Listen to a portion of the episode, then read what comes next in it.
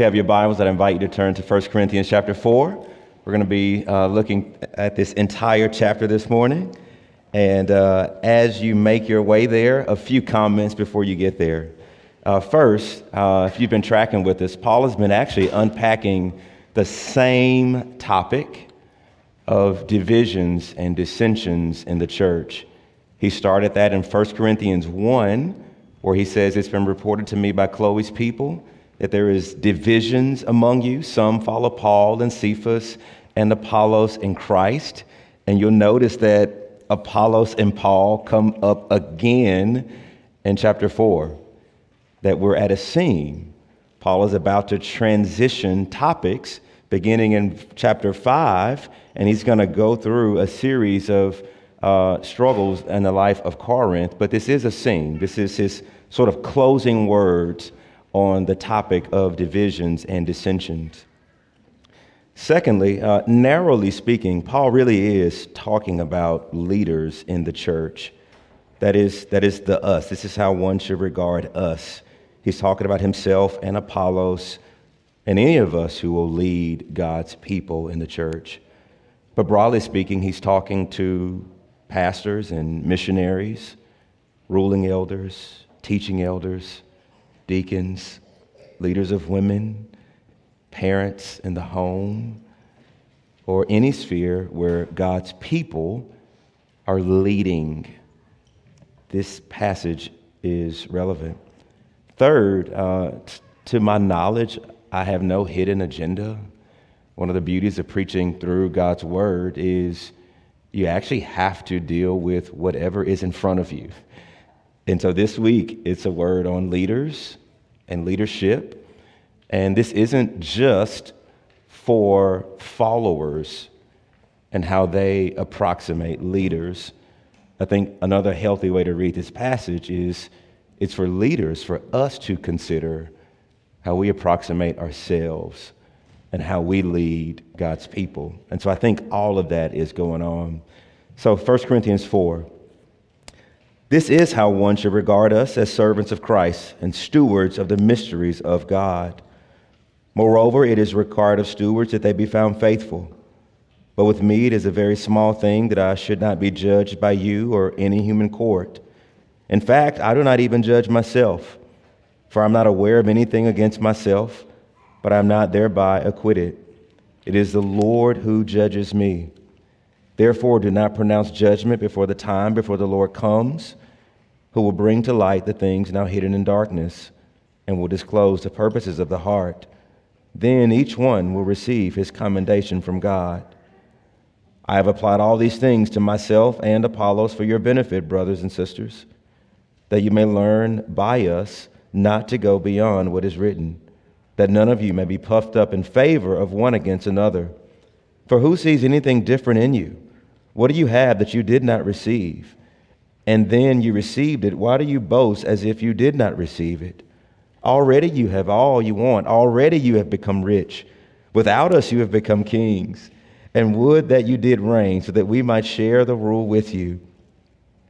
For I think that God has exhibited us apostles as last of all, like men sentenced to death, because we have become a spectacle to the world, to angels, and to men. We are fools for Christ's sake, but you are wise in Christ. We are weak, but you are strong. You are held in honor, but we in disrepute. To this present hour, we hunger and thirst. We are poorly dressed and buffeted and homeless. And we labor, working with our own hands. When reviled, we blessed. When persecuted, we endure. When slandered, we entreat. We have become and are still like the scum of the world, the refuse of all things. I do not write these things to make you ashamed but to admonish you as my beloved children. For though you have countless guides in Christ, you do not have many fathers. For I became your father in Christ Jesus through the gospel. I urge you then, be imitators of me. That is why I sent you, Timothy, my beloved and faithful child in the Lord, to remind you of my ways in Christ, as I teach them everywhere in the, every church. Some are arrogant, as though I were not coming to you but I will come to you soon if the Lord wills, and I will find out not the talk of these arrogant people, but their power. For the kingdom of God does not consist in talk, but in power. What do you wish? Shall I come to you with a rod or with love and a spirit of gentleness? Amen. Let's pray. Father in heaven, your word is true. And this is how you sanctify your people. It is through your word. Father, there are difficult things in your word. The apostles acknowledge that. And yet, Lord, every word of Scripture is breathed out from the mouth of the Lord. Every word of Scripture is profitable for our right understanding of you and the mysteries of the Lord that you have hidden in Christ, that you are now making disclosed in this final age. And so, Father, I pray that you will speak through your servant that you will take this text and make it alive, and that you will apply it to our hearts, that we might see the world and the church and leaders and leadership as you do. Forgive us of our sins, Lord, I pray for Jesus' sake. Amen. So, not long ago, I was driving, and there was a car in front of me covered with bumper stickers. And my first thought was, can you see out of your rear view window? And my second thought was, bumper stickers really do say a lot about us. Just from driving behind this person, I knew that they were a family and there were three kids and a dog and a cat. Just by following this person, I, I knew that they ran marathons and half marathons. Uh, I knew kind of what political leanings uh, they embraced. And there were a host of other stickers, but the one that caught my attention was the bumper sticker question authority. Question authority. Two words on the back of that car that does nail one aspect of our cultural moment. There is a general suspicion of leaders. Just read the paper or watch the news, and you'll read and hear about failures of coaches, politicians, scandals. And this really does breed a mistrust of leadership. Hearing words like submit, that it sounds dangerous in an environment where authority is abused. But next to worldly leaders' failures, you'll also find church leaders' failures. That priests have molested children, churches have protected its brand or image more than its care for people. Pastors have gotten entangled and ensnared in all types of sin. And so that mistrust of leadership, it's not just out in the world, it comes into the church. And on the other hand, we live in a celebrity culture where it's really easy to pedestal people. This famous person says this, and we believe it. This famous, famous person wears this, and we wear it. And this attitude also spills over into the church. Church leaders can become larger than life. Pastors can have people hanging on every single word that comes from their mouths. It's easy for leaders to want to be pedestaled, to go unchecked and uncorrected. And it feels like that pendulum swings from, from idolatry to disdain. And this is what Paul encounters in Corinth. They were guilty of exalting leaders to the point that they were boasting in leaders. And in this same church, they were guilty of belittling God's servants, especially Paul. Verse 6 they were going beyond what is written, becoming puffed up in favor of one another. And here's what we know about leadership that leadership isn't bad. Bad leadership is bad.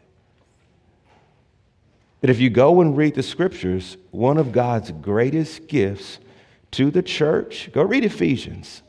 When Jesus Christ ascended, he gave gifts, and he gave to the church apostles and prophets and pastors and teachers.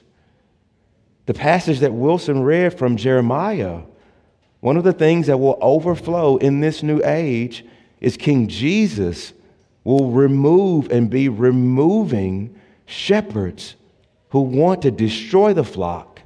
And he will be raising up shepherds who will love the flock Read Hebrews. The end of the book ends on the note of leaders, leaders who are keeping watch over your soul. Honor them, pray for them, obey them as unto the Lord. And leaders, don't do this with a grumbling spirit. Do it knowing that one day we will give an account. Jesus isn't wiping away leadership, He's putting good leadership in place.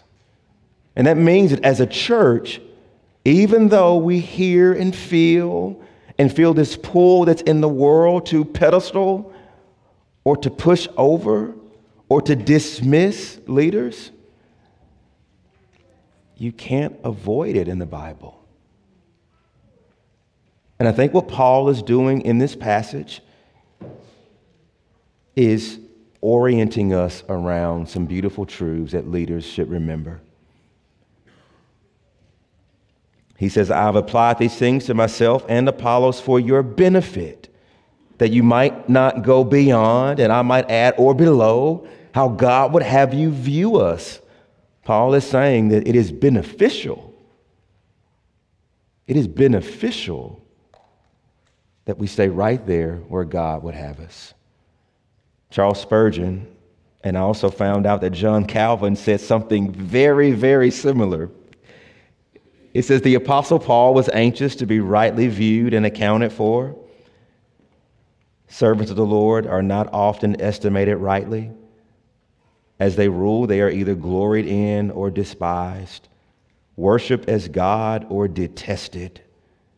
It will be for the advantage of the church and for our own benefit as leaders and for the glory of the Lord if we were put in our right places and kept there, being neither overrated nor unduly condemned, but viewed in our proper relation to the Lord. That's what I think Paul is doing in this passage. What should we think about leaders? What should leaders know? Who should leaders be becoming? How should those we lead view us, right? All of that is kind of happening, and I think that's helpful. It's helpful here. We have men in our officer training class now.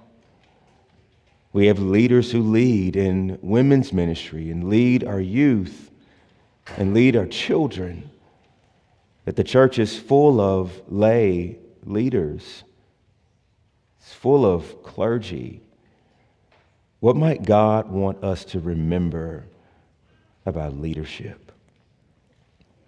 Here's the first thing I think Paul gives us some pictures for godly leaders to keep in mind. Now, I think this, these pictures that we're going to unpack, that it's not just for the church to say this is what leaders are to be like. I think these pictures are also there for leaders to say this is who we should be becoming. This is who we are in Christ. And so it's working both ways. Now, notice what Paul says. He says, This is how one should regard us. Verse 1. That us is not just himself, it's him and Apollos and those who will labor in the kingdom.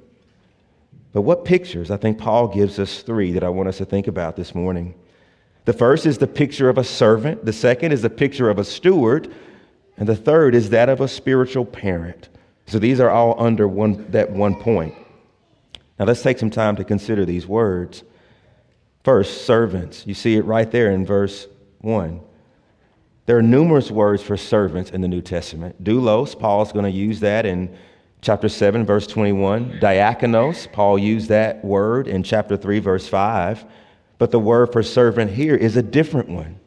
It's a, it's a word that comes from um, sea travel or seafaring, that the word could be translated an under rower, under rower, or an under oarsman.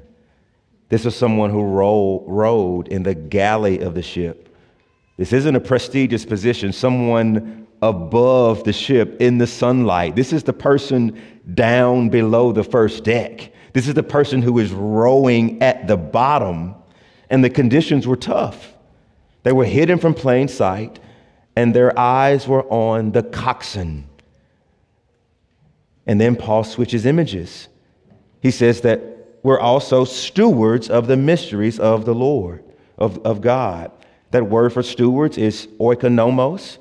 Blum, Blomberg says that this is the highest ranking servant of a wealthy landowner who was in charge of an entire estate in his master's absence. So, in Paul's day, a wealthy landowner might go away and travel.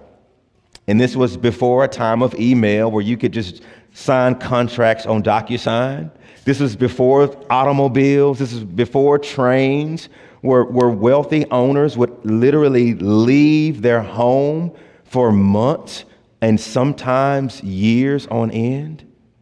And what that wealthy owner would do was to go amongst their servants and appoint their highest servant to oversee their household. Now, here's the thing about that highest servant the highest servant had authority but it was delegated authority. It was authority given to this highest servant over the household. And so this highest servant had authority, but it was not ultimate authority.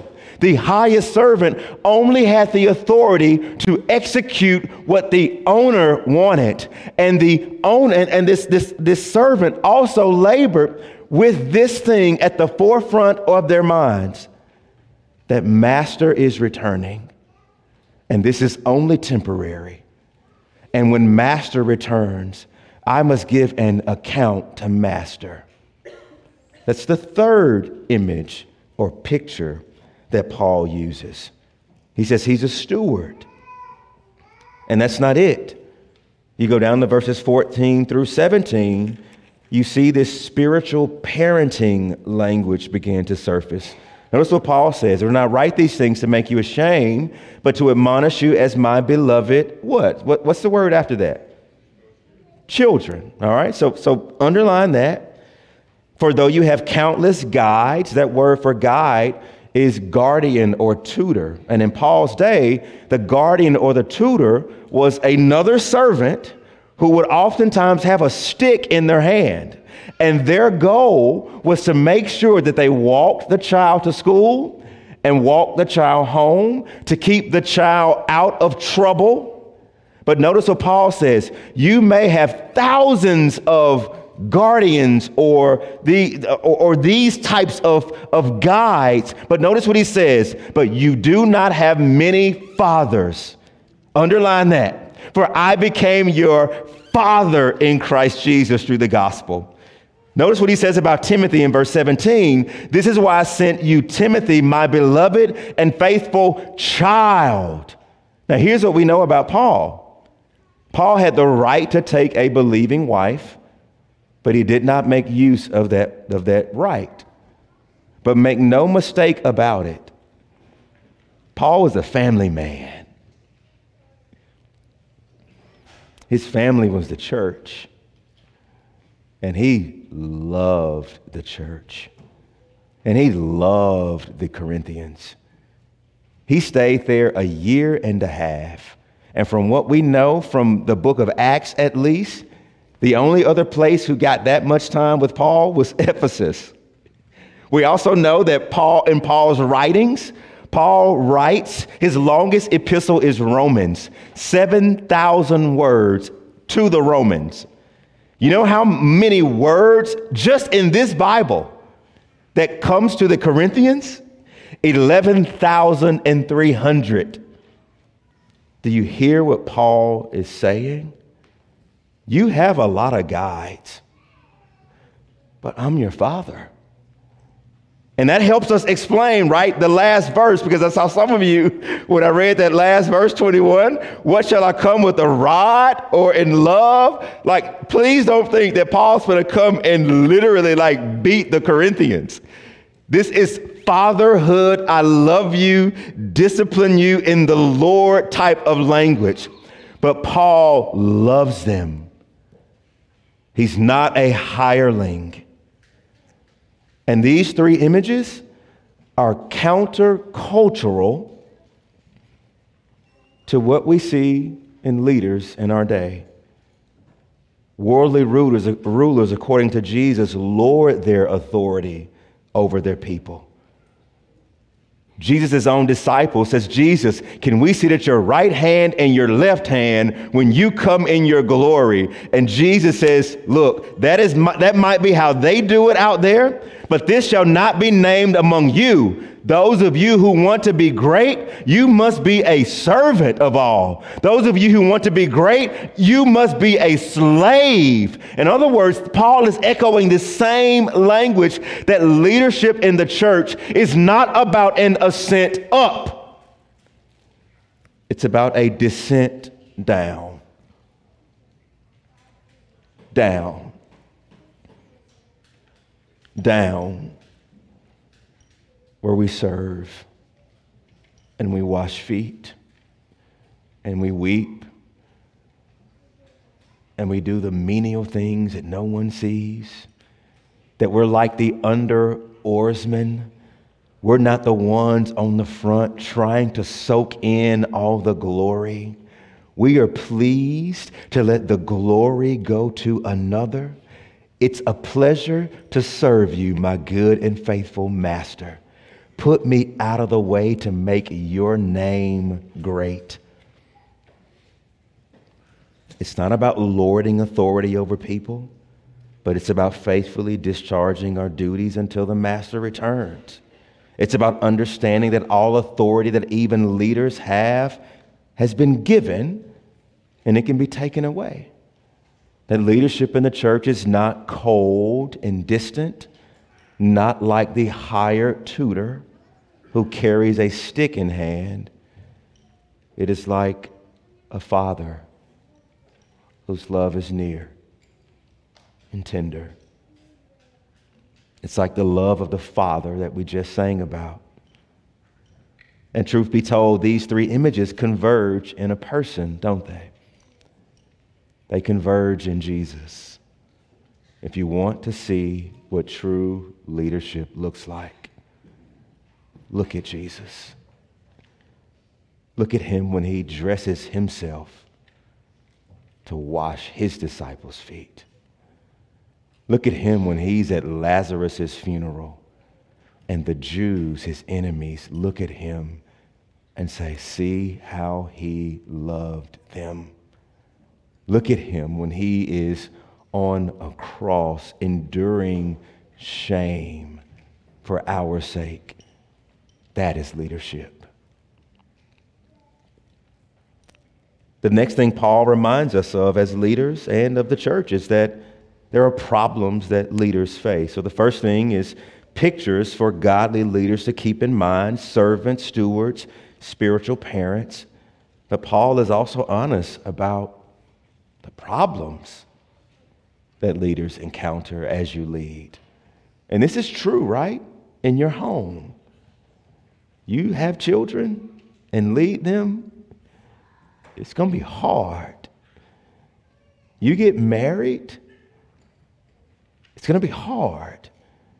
You lead a company, it's going to be hard. In other words, I think Paul is honest that leadership is not for the faint of heart. There are some problems that leaders face. There's a man by the name of Gary Hawkins. He was a contestant on the reality show Survivor in 2005. Only his real name was not Gary Hawkins. His real name is Gary Hogeboom. And he was a retired NFL quarterback. From 1980 to 1990, he played for the Dallas Cowboys, the Indianapolis Colts, the Phoenix Cardinals, and the Washington Redskins, now they're the commanders. And he was a clear leader. And having played in the NFL, his age, his marriage, the fact that he's a father to five children, you could just see him kind of on the show standing out as a leader. But you know what he did? He gave them a false identity. He didn't tell them who he really was. He said, My name is Gary Hawkins, and I'm a landscaper until somebody on Survivor recognized him and says, You're not Gary Hawkins. I know who you are. And he eventually got voted off the island. And they did an interview. Why did you lie? Like, why did you try to conceal your identity? And here's what he writes I didn't want to be a leader because the leaders get voted off the island first. You catch that? He already knew the deal. He already knew that the moment he rises to be a leader, that man, they do they will not want me around. Ruth Haley Barton goes on to say that most people in leadership for any length of time can resonate with this statement the choice, the call to lead something, to orient your life towards some vision, and to lead in that direction opens you up to a world of pain that you may have not to otherwise face had you not signed up to be a leader. And this is what's happening in Corinth. Leaders are facing challenges leading these people. Now, to be fair to Scripture, it's not always the people, right? It's not always the people. We know that from the book of Acts. Paul says, I know after my departure, fierce wolves will come in among you, not sparing the flock, and from among your own selves will arise men speaking twisted things to draw the disciples after them. Who was Paul talking to? He was talking to the elders of the church in Ephesus. And so Paul is saying, I see what's going to happen. Go read Ezekiel 34, where, where the Lord is against the shepherds, right? So here's what I'm not saying I am not saying that the problems of leading is always out there. The Bible's going to say no, it's going to be right here. But sometimes the body is torn apart because of the body. Exodus 32, Moses was on a mountain. Moses was the one who talked to God. God talked to him as a friend. God's fingerprints are writing the law on the tablets. And do you know what was happening at the bottom of the mountain? The people, it says the people gathered to themselves, and the people got commanded Aaron, you get up and you make us gods, so who shall go before us? We don't know what happened to this Moses fellow, and Aaron got up and did it. And then the Lord and Moses get into this tussling match. And the Lord says, Hey, your people that you brought out of Egypt, they're stiff necked. You don't even know what they're down there doing. Get out of my way. Let me blot them out in my anger. And then Moses is the Lord. No, no, they're your people. You brought them out. And so here is Moses and the Lord going back and forth over the people of Israel because they have corrupted themselves. Now, turn to 1 Corinthians 10. Turn over there a few chapters.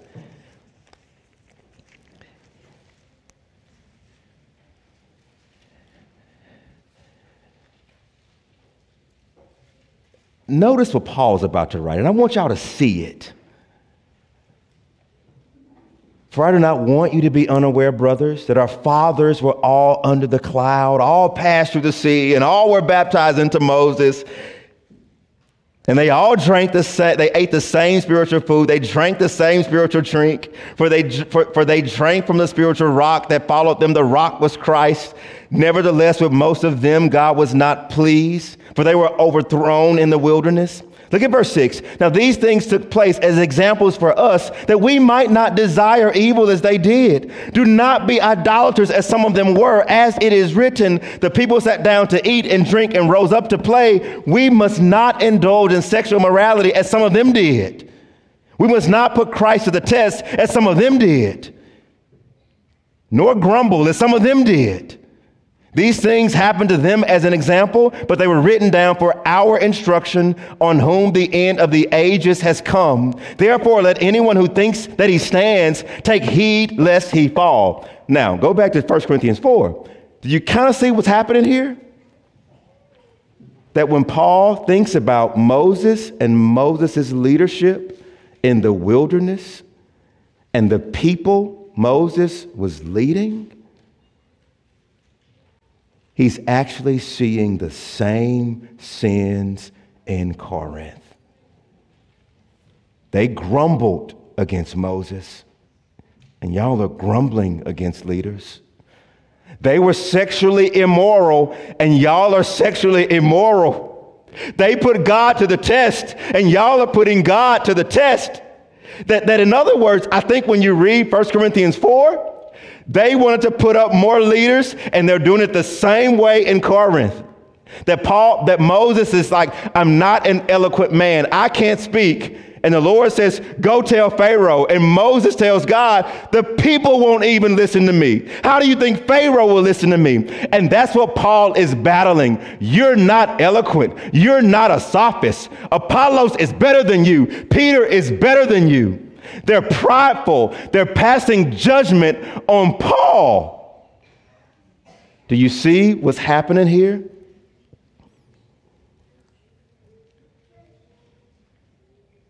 These are difficulties that come with leading. Leaders lead anything, and you will encounter difficulty. Why? Because we ourselves are sinners. I don't think we can say what Paul says. Paul says, actually, I'm not aware of anything against myself. Look, I'm not saying, I, I will not say that. I'm aware of a lot against myself, right? I'm not an apostle. Leaders are sinners. We aren't always right, and we fall short, and we are in process, and we need correction. Faithful are the wounds of a friend. Reprove a man of understanding, and he will gain knowledge. Leaders grow through hearing where we've fallen short. And that makes leadership hard. But leadership is also hard because look around the room. We're all sinners. And we're all broken. And we're all in process. And God hasn't finished the work that He started in you. And so don't be surprised when leading in the church looks like leading people in Corinth, that looks like leading people in the wilderness. You know why? We're not home yet. We're in process. And here's the good news as hard as leadership is, those we lead are still God's people. They're His people. His name is on them. He loves them. He's at work in them. Which moves us to our final point the power to lead faithfully.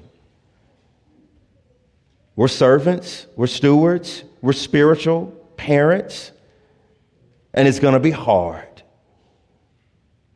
Where's the power? The power to lead faithfully.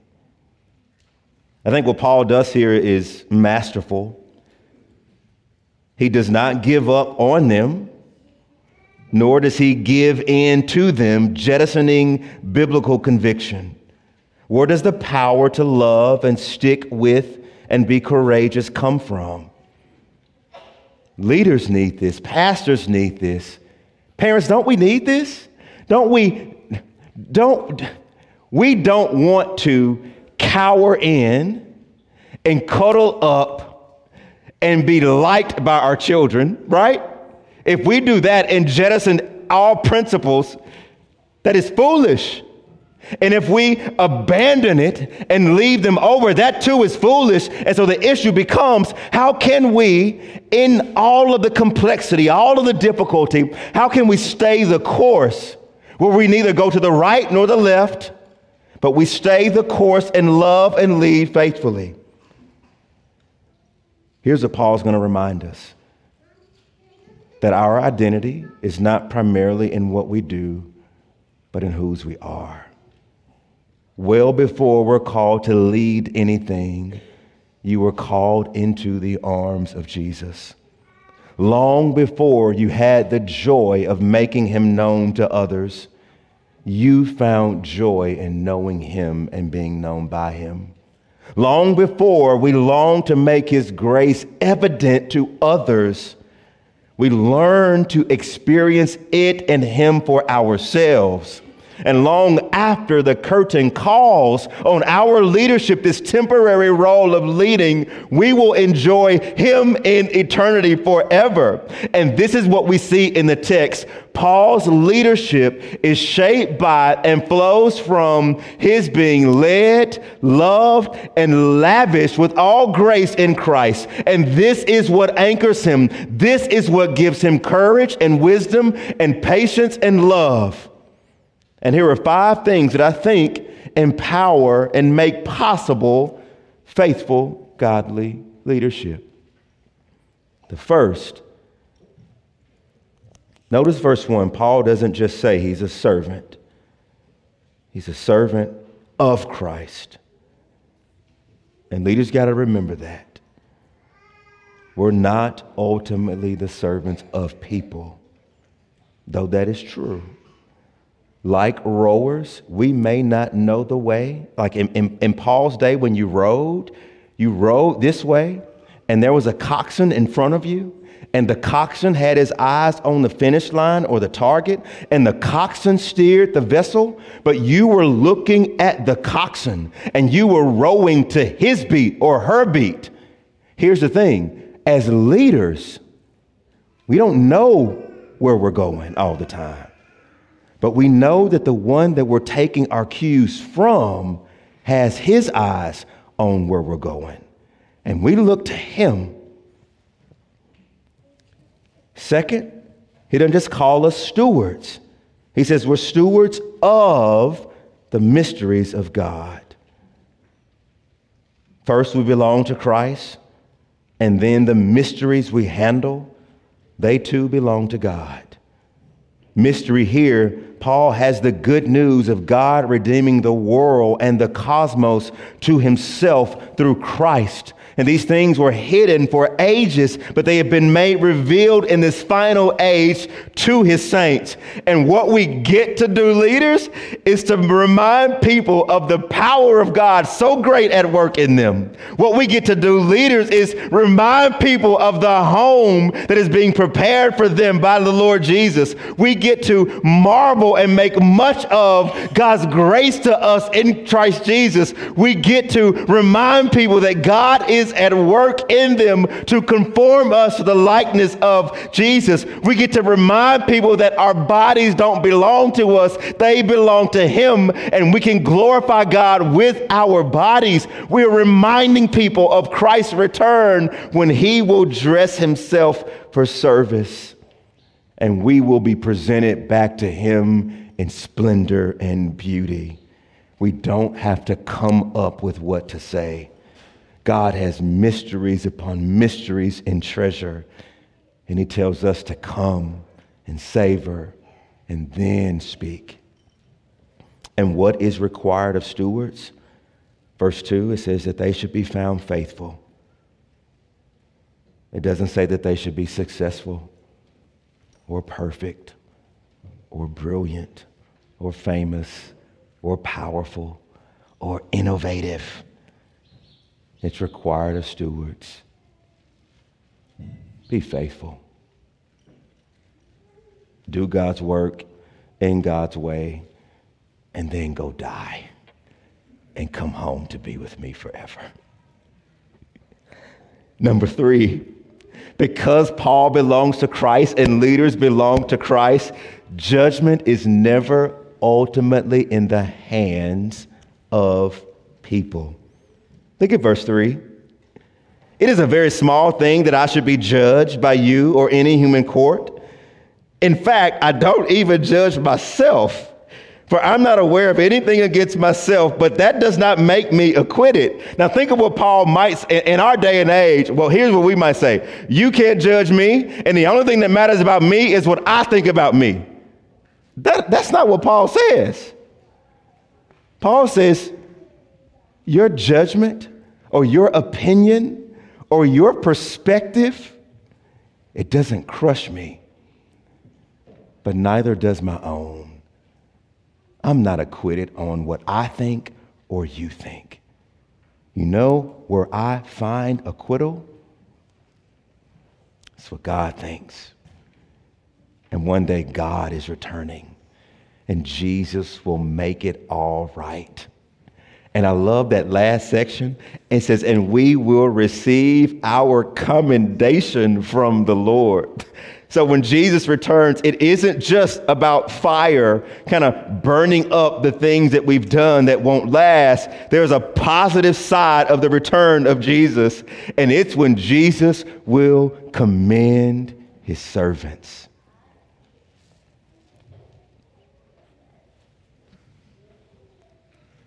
Fourth, Paul knows the fatherhood of God.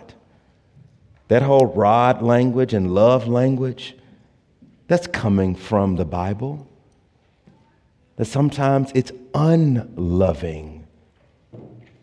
It's unloving to not discipline. And what Paul is saying is, I know the Lord disciplines those he loves. And if he doesn't discipline us, he's treating us as illegitimate children. But let discipline do its work. It's going to conform you more and more to the image of the Lord. And fifth, we leaders get the honor to suffer for Christ in the service of his people that they might be saved and further sanctified. And you heard me right. We get the honor, right? Write this down. We get the honor to suffer. And that sounds so paradoxical and it sounds so crazy. And it is not the way that we typically think about honor. We get the honor of suffering in the service of Christ for the saving and sanctifying of his people. Now, here, now track with me. So I think what Paul would have us to do, if y'all take notes, make two columns. And on one column, put what the Corinthians had or thought they had. And on the other column, put what the apostles, the leaders got. And here's what you're going to see. What did the Corinthians have or think they have? Look at verse 8. Already you have all you want. This is sarcasm.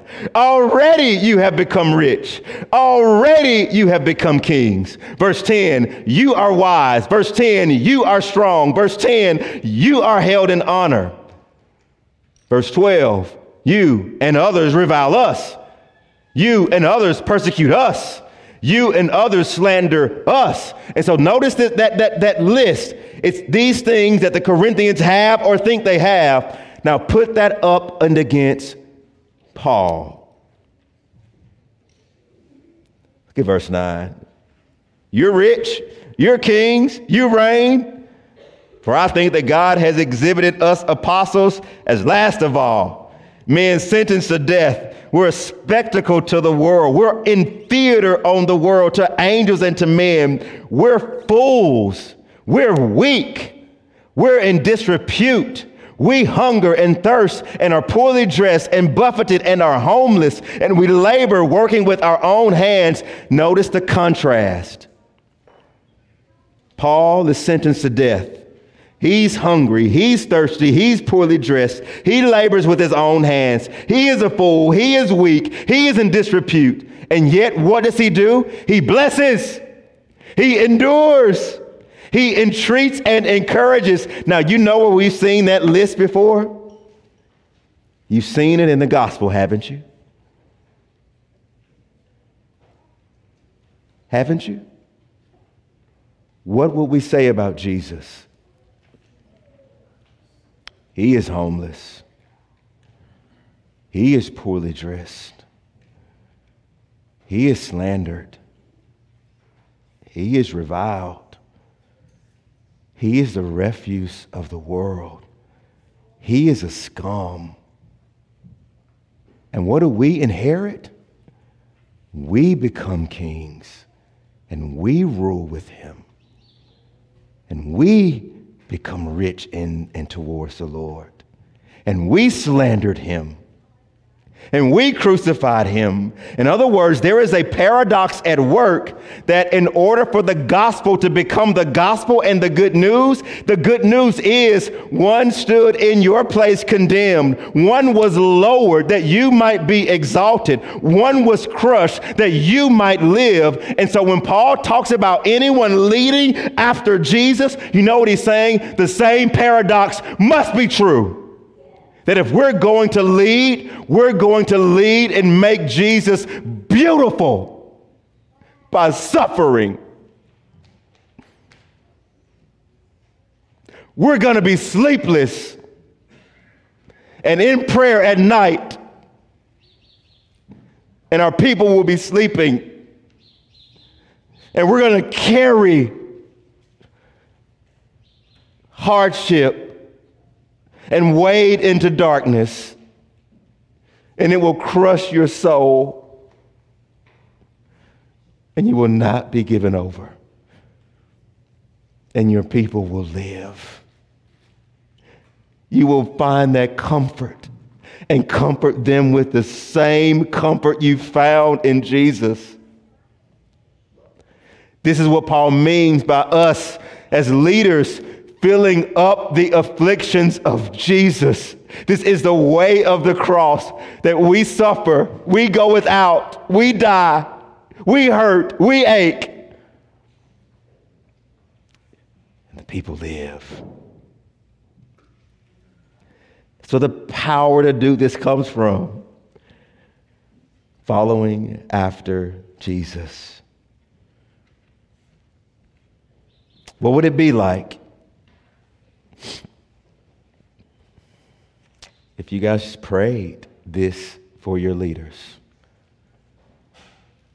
that we will be servants, spiritual parents, stewards, what would it look like if we learn to take joy in dying? What would it look like for you to trust that God is at work through leadership that is godly and beautiful to sanctify you until the day of Christ Jesus. Let's pray. Father in heaven, thank you so much that you give us leadership par excellence. We see it in the Lord Jesus Christ. Jesus is not just our example, He is our hope, He is our power, He is our anchor, He is our enabler. Father, I pray for our church, our visible expression of the body of Christ. May we be a place, Lord, where we lead well and we are led well. May this be a place, Lord, where we all bring all of our ideas to the cross of Christ and trust that you are wise and that you will work in and through us and this body to present us holy and blameless in your sight. Do this for Jesus' sake, we pray. Amen.